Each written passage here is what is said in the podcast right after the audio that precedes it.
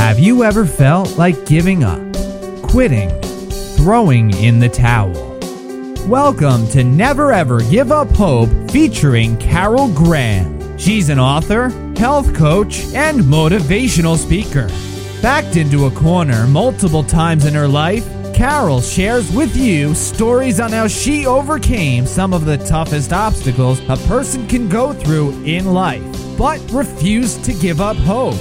Rather than admit defeat, an opportunity was presented, and it involves each and every one of you.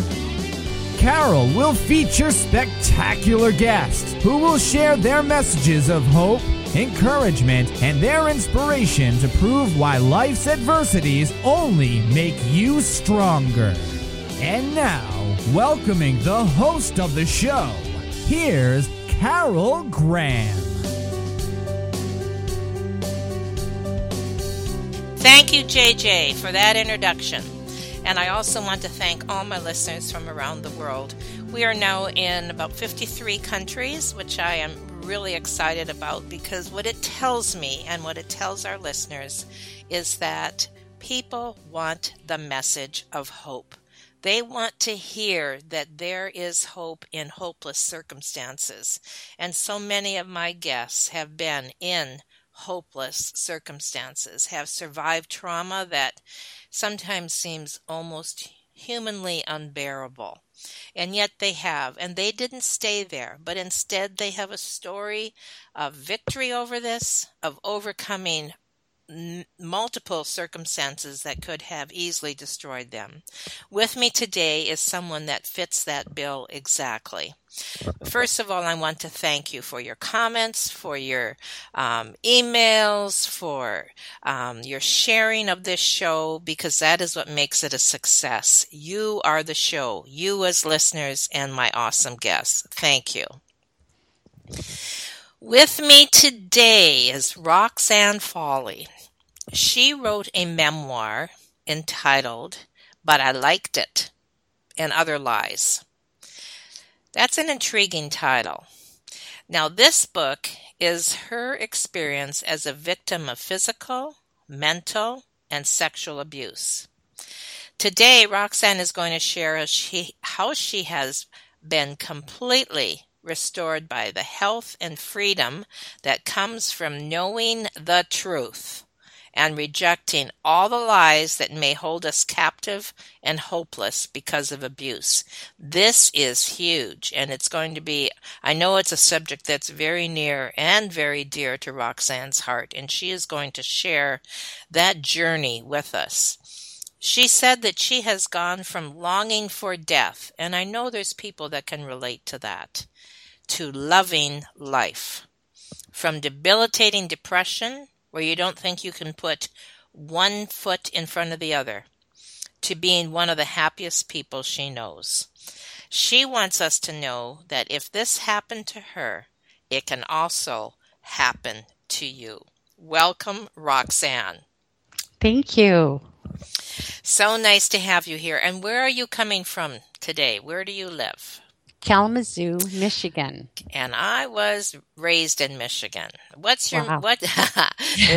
love Michigan. What what kind of weather are you having there today? It is a thunderstorm right now. April showers oh, are a little early. that's right. I was going to say, is it April Fool's? No, that's tomorrow. that's tomorrow.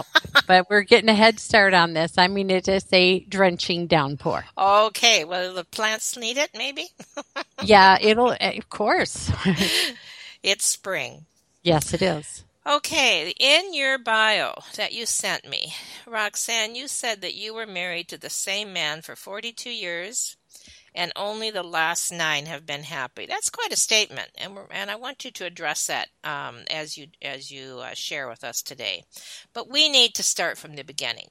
Okay. So when did your abuse start, and how did it affect your life? It, it, I was physically abused my entire life and uh, groomed at a very early age to be sexually abused, I believe. My memory of being sexually abused begins at the age of 11.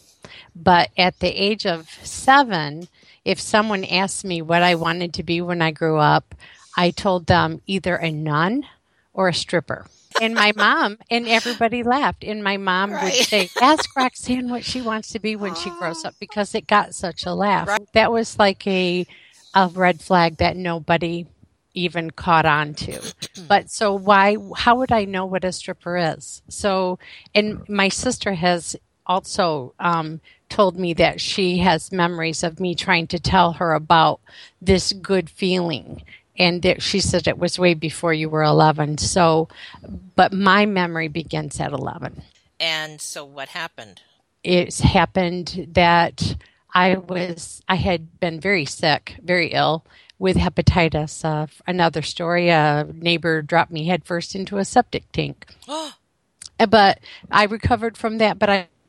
I still was like ill, and sometimes I stayed home from church because I was too tired to go or something. I don't know. But anyway, it was a day that I was home alone with my dad, and he asked me to sit on his lap and read him a story about Noah's Ark.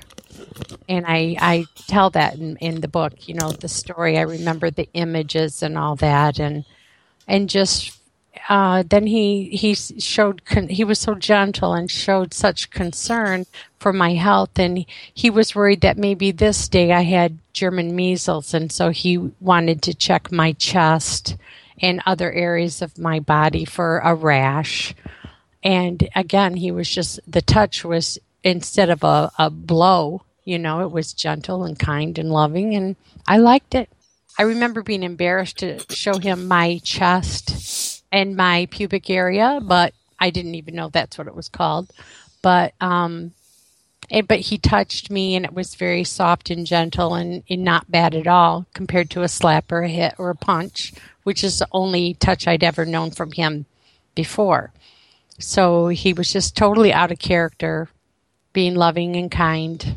And I bought it hook, line, and sinker. So the next time, the next week, I decided I was sick again. And I stayed home on purpose, so just so I could have that one on one with him. And um, that was the time that he asked me to read him a story. And then from there, I, I don't know, I just remember um, him telling me about an experience he had with a girl when he was in Korea, and um, she was given to him to be used, and he was he would not do that, but he gave her a good feeling, and would I like that good feeling? And um, he touched me between my legs with his toe, and I'm like, okay. So on my lap, on his lap, I went, and I got that good feeling, and I liked it. And so I, um, you know, and now I know, of course, it's preferable to a punch, right? But uh, that that really, you know, the fact that I was so willing and so easy and went back for it and asked for it and you know really felt like a co co perpetrator rather than um, a victim Okay. and so I I grew up believing that I was an evil freak because every other abuse story I'd ever heard of, the girls all hated it. So there definitely was something wrong with me that I did hmm. not hate it. And therefore, I couldn't get help because every time someone tried to help me, because I was very messed up, what works as a child, you know, what you tell yourself as a child and what gets you through, does not work once you're an adult. And so I was very messed up adult and really didn't have a memory of the abuse until after I was married. So my poor husband thought he was getting a good Catholic girl. And uh, I didn't even, you know, we didn't even have sex before marriage. so it's, is I'm just like, but uh, again, I also had dissociative identity disorder. I had like five personalities.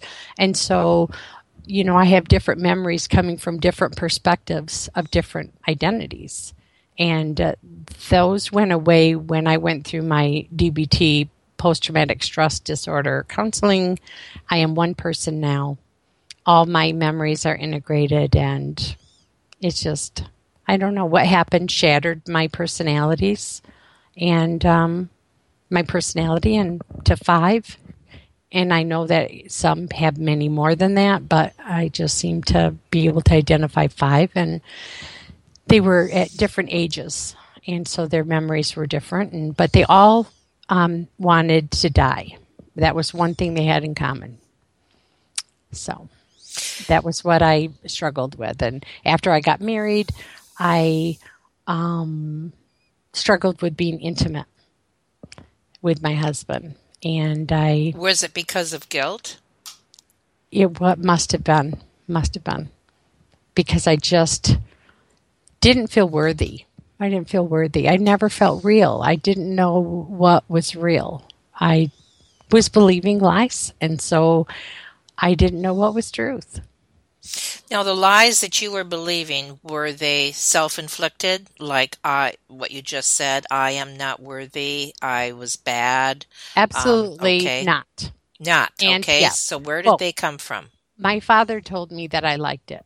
My father told me that um, I asked for. it. I wanted it. That that's what I was made for, and so I had those that I was believing and then also the the lies from Satan, where you are hopeless and you are worthless and you will never get better and you will never be normal, and um, just depending on the day, the lies were just consuming. And when they do that, what happens is, it, well, exactly, they not only consume your life, but it throws you into a depression as well because it's incredibly hard to cope, right? Yes. Yeah. So your coping skills, if I'm hearing you correctly, are dividing you yourself into different personalities. Mm-hmm. Yeah. And how did that help you? And and I realize that it took counseling for you to to come through that. But at mm-hmm. the, at the time, were you getting relief by becoming somebody else? Actually, I wasn't aware that I was being different people until okay. until the counseling and and I guess during sessions I would dissociate and act differently and then I wouldn't have memory of things that we'd talked about and and so it just turned out like and I also would be very immature. You know, I would act around four. Sometimes I acted 11. And that's how they decided, you know, that I had these. Okay. You know, but um, that's that gets kind of confusing because it's hard to remember what it's just hard to remember the sequences. So I will just go back to the fact that the the my coping mechanism was to think about dying all the time. That was the way I dealt. In fact, when I would watch a TV show where someone struggled, I my first thought was, why don't they kill themselves? That was my go-to solution. And did you try to do that? Uh, the first time I was four, I tried to take my life. And that people think that's ridiculous, but my mom can remember, and I remember I was told that if I was given these baby aspirin, and she said, never take these because they will kill you. Oh. And I did. I took them all because I wanted to die. And again, when I was seven, I laid in the snow and decided I was just going to freeze to death and I was just never going to wake up. But then I had to go to the bathroom so bad. I and I realized if I wet myself, my mom would kill me, which is ironic. Mm. But um, I I didn't that time. And then when I was 14, I took uh, like two full adult bottles of aspirin adult aspirin, and I remember just taking them by the handful and swallowing them. And this was after the um, abuse had stopped, or I had stopped it, or whatever. I'd I'd realized that oh my goodness, it's over, and I was left with me, and I couldn't take it. So I tried to do that, and that I vomited all night long Mm. And in the morning, my mom asked me what, you know, what was going on. And I just told her that I was sick. And she took me to the ER. It must have been a Saturday because it was an ER instead of a doctor. And the doctor asked me if I had taken an overdose of aspirin because I guess I had a ringing in my ears and I had all the symptoms of having overdosed. And I lied and said no because, again, my mother would have killed me. And the the odd thing is, is two adult bottles of aspirin because she would, you know, get them like buy one get one free, and they were missing. So why did she never notice that? I don't know. I mean, again, it was a, she was going through a hell of her own, and so she didn't pick up on things like maybe someone else might have. Mm-hmm. I don't blame her at all. At all, I love her. She's still alive, um, and she supports me in what I'm doing. She allowed me to write the book, even though she's not in the best light, because she is not a perfect person. You know, none of us are, but she was for the book, and so I'm I'm proud of her. I'm I love my mom a lot. That's actually one thing I was going to ask you about was your mother. Where was she during this? Now I understand what you're saying now and there has definitely been forgiveness, etc. Mm-hmm. But mm-hmm. what were you going through as a little girl watching your mom I'm assuming allow this and Tell us a little bit about that and how you dealt with that. I do not believe my mom knew it was going on, although she should have. He had molested three neighbor girls who had been my mom's friends and they had loved being around us and the kids or my sister and I and and my mom and then they just stopped coming by and my mom found out why and so she knew he was capable. So she never should have left me with him alone on Sundays or when she went to the groceries or ever leave me alone with him. And so those were the times that it happened. And um, but I, to her credit, one the night it it was the last night that it happened and I was saying no very loudly. And in the morning, she asked me what it was about, and terrified, I just said, he tried to get fresh with me. That's what they called it back then. I was terrified, but she believed me and she let let into him and he did say all the things he said he would say that I asked for it, that I seduced him, really? that I asked for it. And and she never she just said that she didn't believe anything he was saying that he she couldn't believe he would ever do something like that with his own daughter which told me that was the first i learned about the other girls. So yeah she, so i can't say that she didn't believe me. And and after that it stopped in a way it just changed the abuse started being mental and emotional when I had a boyfriend and I would look out the window to see if he was walking by, he would say I was acting like a dog in heat. And even in the summer, wearing a quilted robe and curlers in my hair and no makeup, he would say that I was teasing him. So everything was sexual. Everything was, I was just like this awful person, you know, and I was the reason that my mom was cold to him now and I was just, I mean, it was just awful. And you believed it? I did. So your father is no longer living. Right. Um, that's another story. I was, I met my husband when I was 16, and I thought he was a bad hoodlum and uh, smoking, getting kicked out of school, bad student. And my best friend told me when I asked her what his name was, she says, "Oh, Roxanne, you do not want to let, get you know, even know him. That's Tom Foley. And he never dates the same girl twice. And I told her I was going to marry him. Other boyfriends, is the minute they liked me, I would drop them.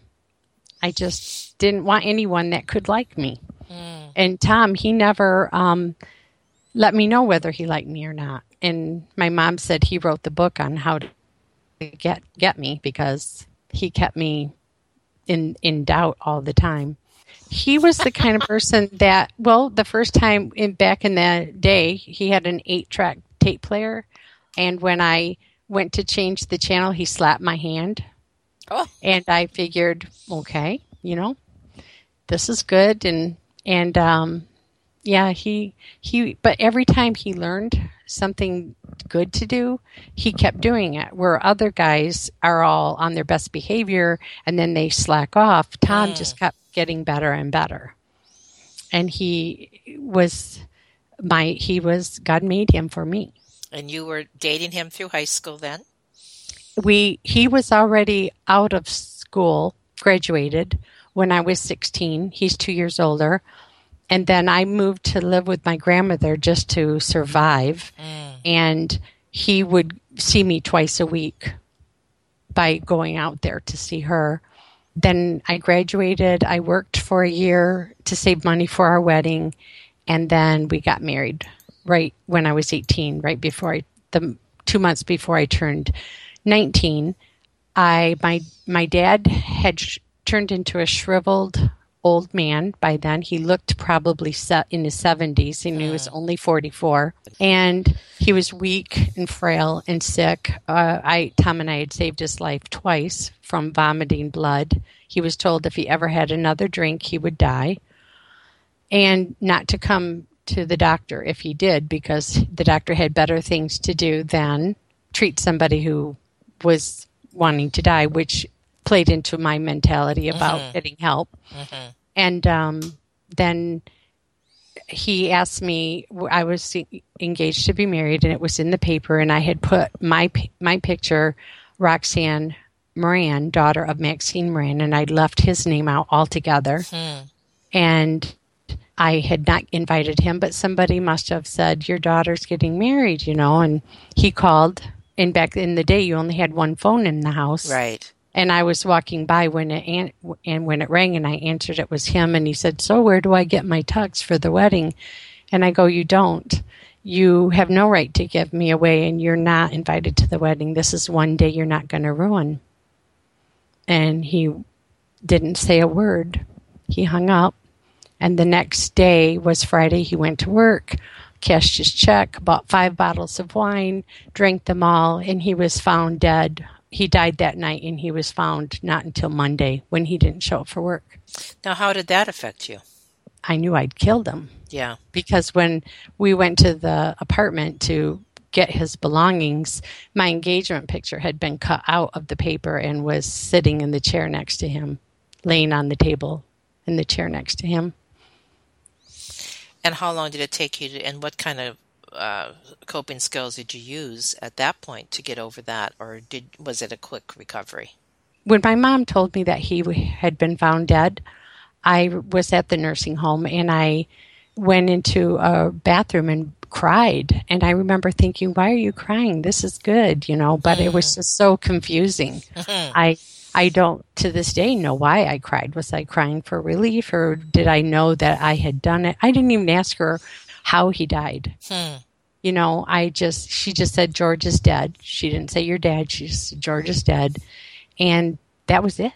I cried and I don't know why. And at the funeral, we were in this side room and everybody all his students were coming up to the his casket and crying and I'm just No. No, it, I, I thought we were put in a side room so that people couldn't see how indifferent we were. Oh, really? I didn't realize that we, that was so that we could have the privacy to grieve. I just thought they were like, I don't know. And in the the limousine, my brother was talking about the stereo system. I mean, there was just no grieving going on at all from anyone. So um, I felt that I could I couldn't show any feelings because I wanted to fit in with my family. And how many were in your family? I have um, an ol- a four year older brother, a four year younger brother, and my sister is just sixteen months older. And were they abused as well? They were very abused um, physically, but my sister has gone through every kind of thought examination she can, and she has no recollection of any sexual abuse for, on her own. Only that you know he was very cruel to her, mm. and she she was heavy, and so not heavy. She was never heavy. She was plump, but in my mind, that told me that she was protected. If I hadn't, if I had been plump, because all the the books say the older daughter is the one that is targeted, and hmm. And since I didn't fit the mo, there must be a reason, and the reason must be uh-huh. because she was plumper and I wasn't. She was never heavy ever, and but in my mind, Right. I I built all that, I put on all all this fat. I mean, I gained eighty pounds in six months after I was married, and I wasn't pregnant. I just put it on because I wanted to be put a barrier between us. I wanted to be unattractive, and and uh, to my husband and to others because I I felt like I brought out the beast in men. You know, I just anytime anybody came on to me, I felt I owe, owed them to follow through because it was my fault. Now, you said that the first uh, 35 years or so of your marriage was unhappy. Right. Um, and how did your husband cope with everything that was going through? He obviously loved you. He and did. and how did he did he try to talk to you? Did he just, you know, stay aloof? I mean, how did he handle that stressful situation? when we married, I he he knew immediately something was wrong because I woke up, I think, crying and stuff in the morning, and I just was not. I had changed. I probably changed, and and uh, he knew something was very wrong. But um, then you know he was so happy when I wanted children, and that was an opportunity. I wanted children, and so I had sex like four times, and I didn't get pregnant, and it was just ridiculous. I was I thought if you had sex you'd get pregnant, and I didn't. And okay, You weren't you, you weren't taught you weren't taught. You just made these assumptions. Yes. Yeah. So Yeah. how the, my question was how did your husband handle what you were going through? he he was kind and he was patient he he he loved who i was when others were around. He saw that that was who i really was. Mm. And then he was able to just have grace for the person i was who was all prickly and and, and cruel trying to keep him away. Hmm. But when I, I said I needed counseling, the first counselor was going to cure me by being inappropriate with me, giving me a positive sexual experience. Oh. And so I told Tom I needed a counselor, a Christian, and a woman. And he found one. And I went to her, and one of the first things she said I needed to do was tell Tom about the abuse because at, at this point he had no idea Oh, I didn't realize that. he had no idea about any of that and I, and it had only just started coming back to me from this man counselor who I was losing weight and all these feelings were coming up I was scared to lose weight. And I shared that and he said you've been sexually abused. You need to see me for free. And then you know I he yeah then it went there. And, but he opened this can of worms and they were mm-hmm. crawling all over me and I couldn't get the top back on. And I knew I couldn't go to him because where it was leading. And so I said, I need the, a woman Christian counselor. And he found her and, and he, sh- she said, you have to tell him. I said, I can't because he thought I was a pure mm-hmm. Christian girl and I'm not. And he'll, he'll leave me. And, and so she said, you have to tell him. And okay, so we're I can barely get the words out. I'm bawling. I don't know how he understands me, but his reaction was to get on his knees, put his head in my lap, and say how relieved he was Oh, because he thought all that time that I had found him repulsive and that hmm. it was him. He said, I thought it was me. I thought it was me. And it, it just breaks my heart because Of course. And he he's just such a wonderful person and the best father that a child could have and i'm so thankful that my children had Yes. such a wonderful father and I, I mean i've had him for it's going on 44 years this july and i only had a horrible monster father for 18 you know so I just, I've gotten the best deal. God just made him special and full of grace, kind, and able to see who I could have been. I mean, I, I prayed for him. I wanted to die so he could have a good wife. I did. That was one of my main. You need to die so that Tom can have a wonderful wife. He deserves a wonderful wife. So um, I never dreamed in a million years that the answer to my prayer would actually be me. So tell us about that transition. Now, you mentioned that you stopped believing the lies. How did that happen? It was a, a cumulative effect between coming to know the Lord and then having a Christian psychiatrist and and then another and then going through DBT. The end result was DBT, which is dialectic behavioral therapy. It happened to be I got it through Kalamazoo's Interact of Michigan, but it's can be found anywhere. Dialectic behavioral therapy or DBT is a type of therapy in which lies are exposed to truth. And even though it's not a Christian therapy, I found for the 28 tools it taught, Bible verses to go with every single one. Mm-hmm. So truth is truth. Right. And and for instance, I went through this curriculum and they came to this page and it was true or false questions and I lo- I looked at it and thought, what is this a joke? They're all true, you know. and uh, they were all lies. Really? And so give us an example if you can remember. Well, I'll, this this the next six months you went through the same curriculum, and that page came up again, and I knew they were all false, but one of them still looked true. And that one I remember it was if people really knew you, they would hate you. Hmm. And I still was believing that. So it was just statements like that. Right. Okay. And then they made you rewrite them. And, and so I had to write down if people really knew you, they would love you anyway. And it just was like irked me how I didn't know how to do that, but because it was just so not what I believed. But I, I did write it, and um, that was the beginning. It was the beginning.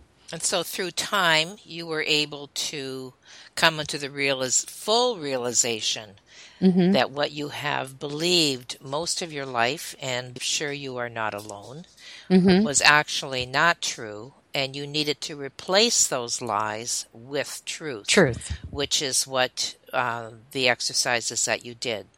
Mm-hmm. So, what happened um, to Roxanne during this? How did she change? She learned that she w- had all the answers inside of her but she wasn't able to apply them to herself because she felt she was an exemption because she liked it. So nothing would apply to her. Really? And then I was I heard a woman give her testimony that she was a horrible person who deserved to die because when she was raped she had an orgasm. And I could see mm-hmm. that that was not true that she her body just did what God made it to do. Mm-hmm. And then then at that moment God said, "Why don't you why can't you receive that? That's true for you too." And it, that was like a turning point. So the light came on. Mhm. Mhm. So I one of the tools was a non-judgmental stance towards yourself and others and and and if you wouldn't say it to a friend or someone you love you shouldn't say it to yourself. And i had a horrible self-talk going on in my mind. And i had to learn how to if i you know to talk lovingly to myself which was not easy because i'd never done it. But with hmm. practice you can learn. And, and you turn you turn self-hatred into self-love. Yes. Mm-hmm. which sounds like you know, even with the early religions that I was in, self love is is like a horrible thing. You know, it's not good. You you it's not humble, and and so mm-hmm. I had everything telling me not to love myself. You know, and it was all twisted. It's really the truth is you can't really love anyone else until you love yourself. That's huge. That is mm-hmm. absolutely huge. And it's something that a lot of people have had to learn. I'm mm-hmm. glad you brought that up. I, I did have to become a victim in order to become a survivor. And I am now a huge proponent for being a victim. There is no stigma that should be attached to being a victim. No one should be ashamed of being a victim. No victim should be blamed for what that all shame should be to the perpetrators. A victim would not be a victim unless someone victimized them. That's not their fault. And so I am I am just like people are afraid to be victims because there's a judgment out there on victims and that has to be gone because I want everyone who's been victimized to come forward and say, This happened to me and it was wrong, so that the perpetrators will be stopped if more perpetrators get away with it so much because the victims stay quiet because they don't want to say what happened to them because of the shame attached, that all has to stop. and that's all part of the lie, isn't it? Yes. Yes. I yep. like that. Had to you had to become a victim in order to become a survivor. Yep. Yep. That is a profound statement. Excellent. So, this brought a complete metamorphosis to your marriage. Yes. Oh my goodness. It, it was just like so amazing because I was able to allow him to enjoy me, but I still was not able to enjoy him because it physically hurt. So I went to see a, a um, urologist, thinking that maybe my body there was something wrong. Mm-hmm. And um, sh- sure enough, uh, he sent me to physical therapy on my vagina. and I had only five sessions, but I she said when something hurts, you tense up, which makes it hurt more worse. And so she taught me to relax. And it has not hurt since. It has not hurt since. So he I was able to let him enjoy me and without it hurting. That was a huge thing, but I was still not able to have an orgasm myself. I hope that's not too personal, but in order to, because I would go zooming back into time and feel like I needed to die immediately. That was just something it, that would happen. That just went with that feeling was I got to die, and so I didn't want to have anything to do with being receiving that pleasure so I, but everything else was allowed and the hugging and kissing, and uh, that was wonderful. Then we went to a love after marriage seminar, and uh, at our church, and a lot of uh, confessing and a prayer happened, and ever since then, I have been able to receive pleasure without going back and anything being triggered. I'm just totally, we are totally one, and that's just been two years ago. So it just, you know, so we had like seven years of harmony, and then now we've had bliss added. And that is an amazing story to be because you are not alone, Rox, Roxanne. I'm glad you brought that up because it's something that needs to be shared and needs to be talked about. There are so many women and men who go through so many things that they don't understand and mm-hmm. end up hurting themselves and hurting their partner and it's not what they want to do at all and not even being happy. That is excellent that you brought that that up. So, I put that in the book because I'm like there might be other people yes, who yes. are, are you didn't know that there is a physical therapy for your vagina. The mm-hmm. healing process it doesn't happen overnight. No. And you went through a very long healing process and but you are living in the wholeness now. I am. And that's where you choose to live. And thank right. you for that clarification. Okay, human trafficking. Yes. This is your passion. You yes. want and explain where that came from and how you are involved if you are and what message you want to share. Publishing process was ridiculous. I did not want to write my book, but God wanted me to write it and he's the, his reason was I wasn't the only one believing this lie that I liked it, and so he, that is why I called it that. And I said, but I, I, I did, it didn't feel right to profit from something so horrible. And he said, then give it away. And he opened every door. He got me the publisher, Fivefold Media. He, I don't know how to type. A friend told me about a dragon, and so I voice typed the whole thing, you know, a program on the computer. So, I mean, just every roadblock I put up, mm. he took down.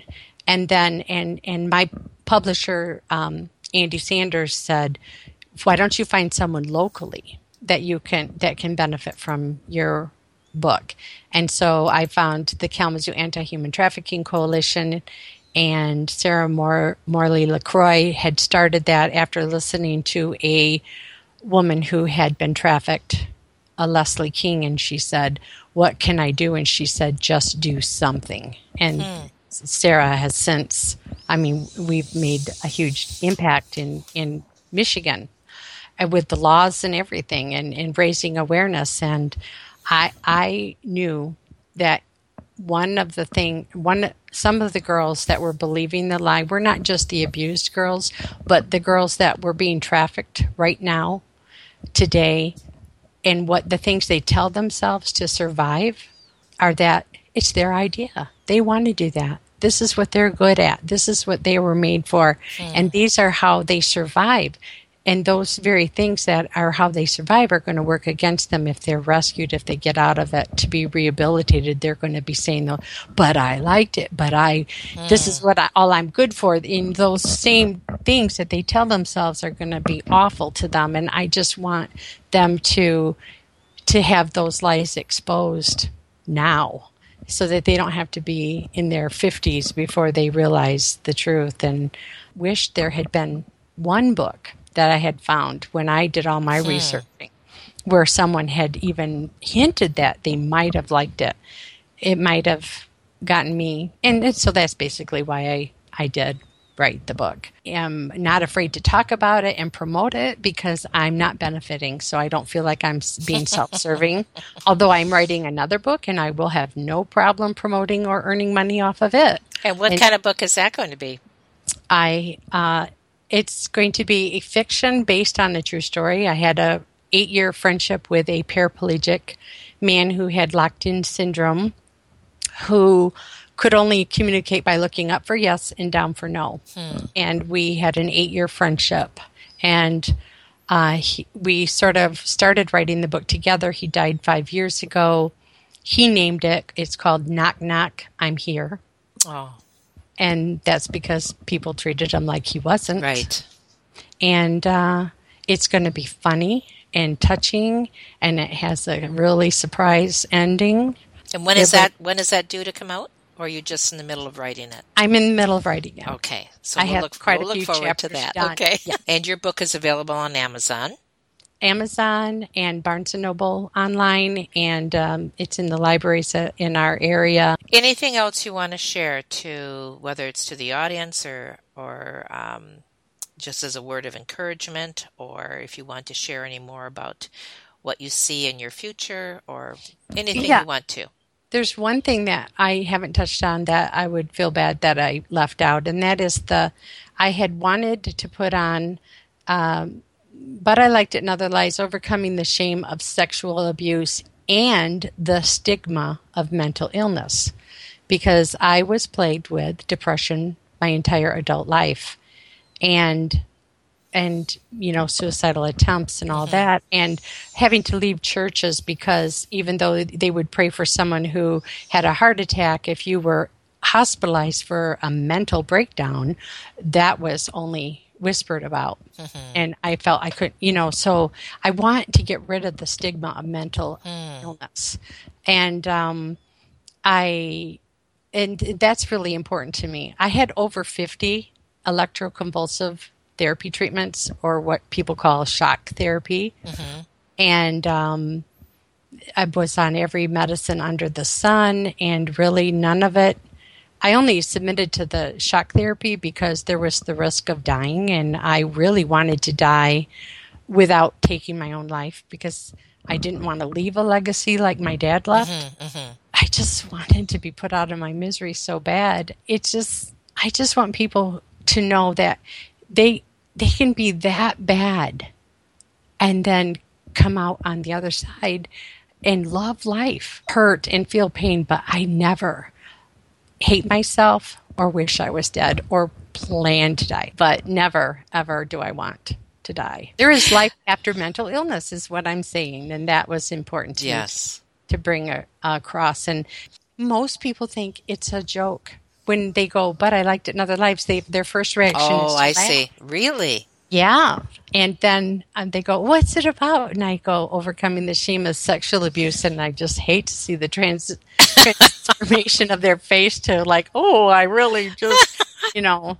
So it's like, I don't know. It, it, I guess it sort of sounds funny if you don't know what it's about. But I liked it in other lives. I mean, I, guess I think it's comedy intriguing. I think it definitely is an intriguing title. You covered a lot of area. And I think you brought hope and encouragement to someone because there's you know very well that there's at least one person listening today who has gone through something similar. Mm-hmm. And every time we share our stories, we touch the heart of that one person or possibly many. And that's what this is all about. Time to reach out and ask for help, to get help. There to- is help. Exactly. And that is the underlying message.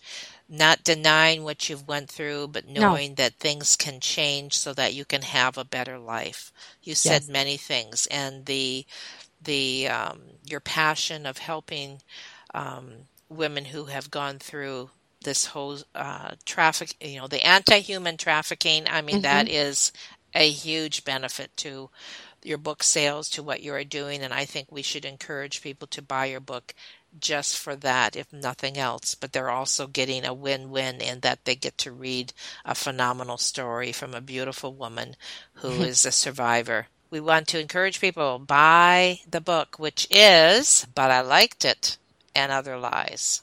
Thank you, Roxanne. You have been motivating, inspiring, and I sincerely appreciate you for what you've shared today. Well, thank you very much, Carol. Thank you for having me. Thank you for listening to Never Ever Give Up Hope, featuring Carol Graham. Did you know that most people succeed because they are determined to? Quitting was never an option. Carol loves your comments and will respond to each one. So please subscribe and review this podcast. A rating of five stars would be outstanding and appreciated. Remember, if you are still here, there is always hope.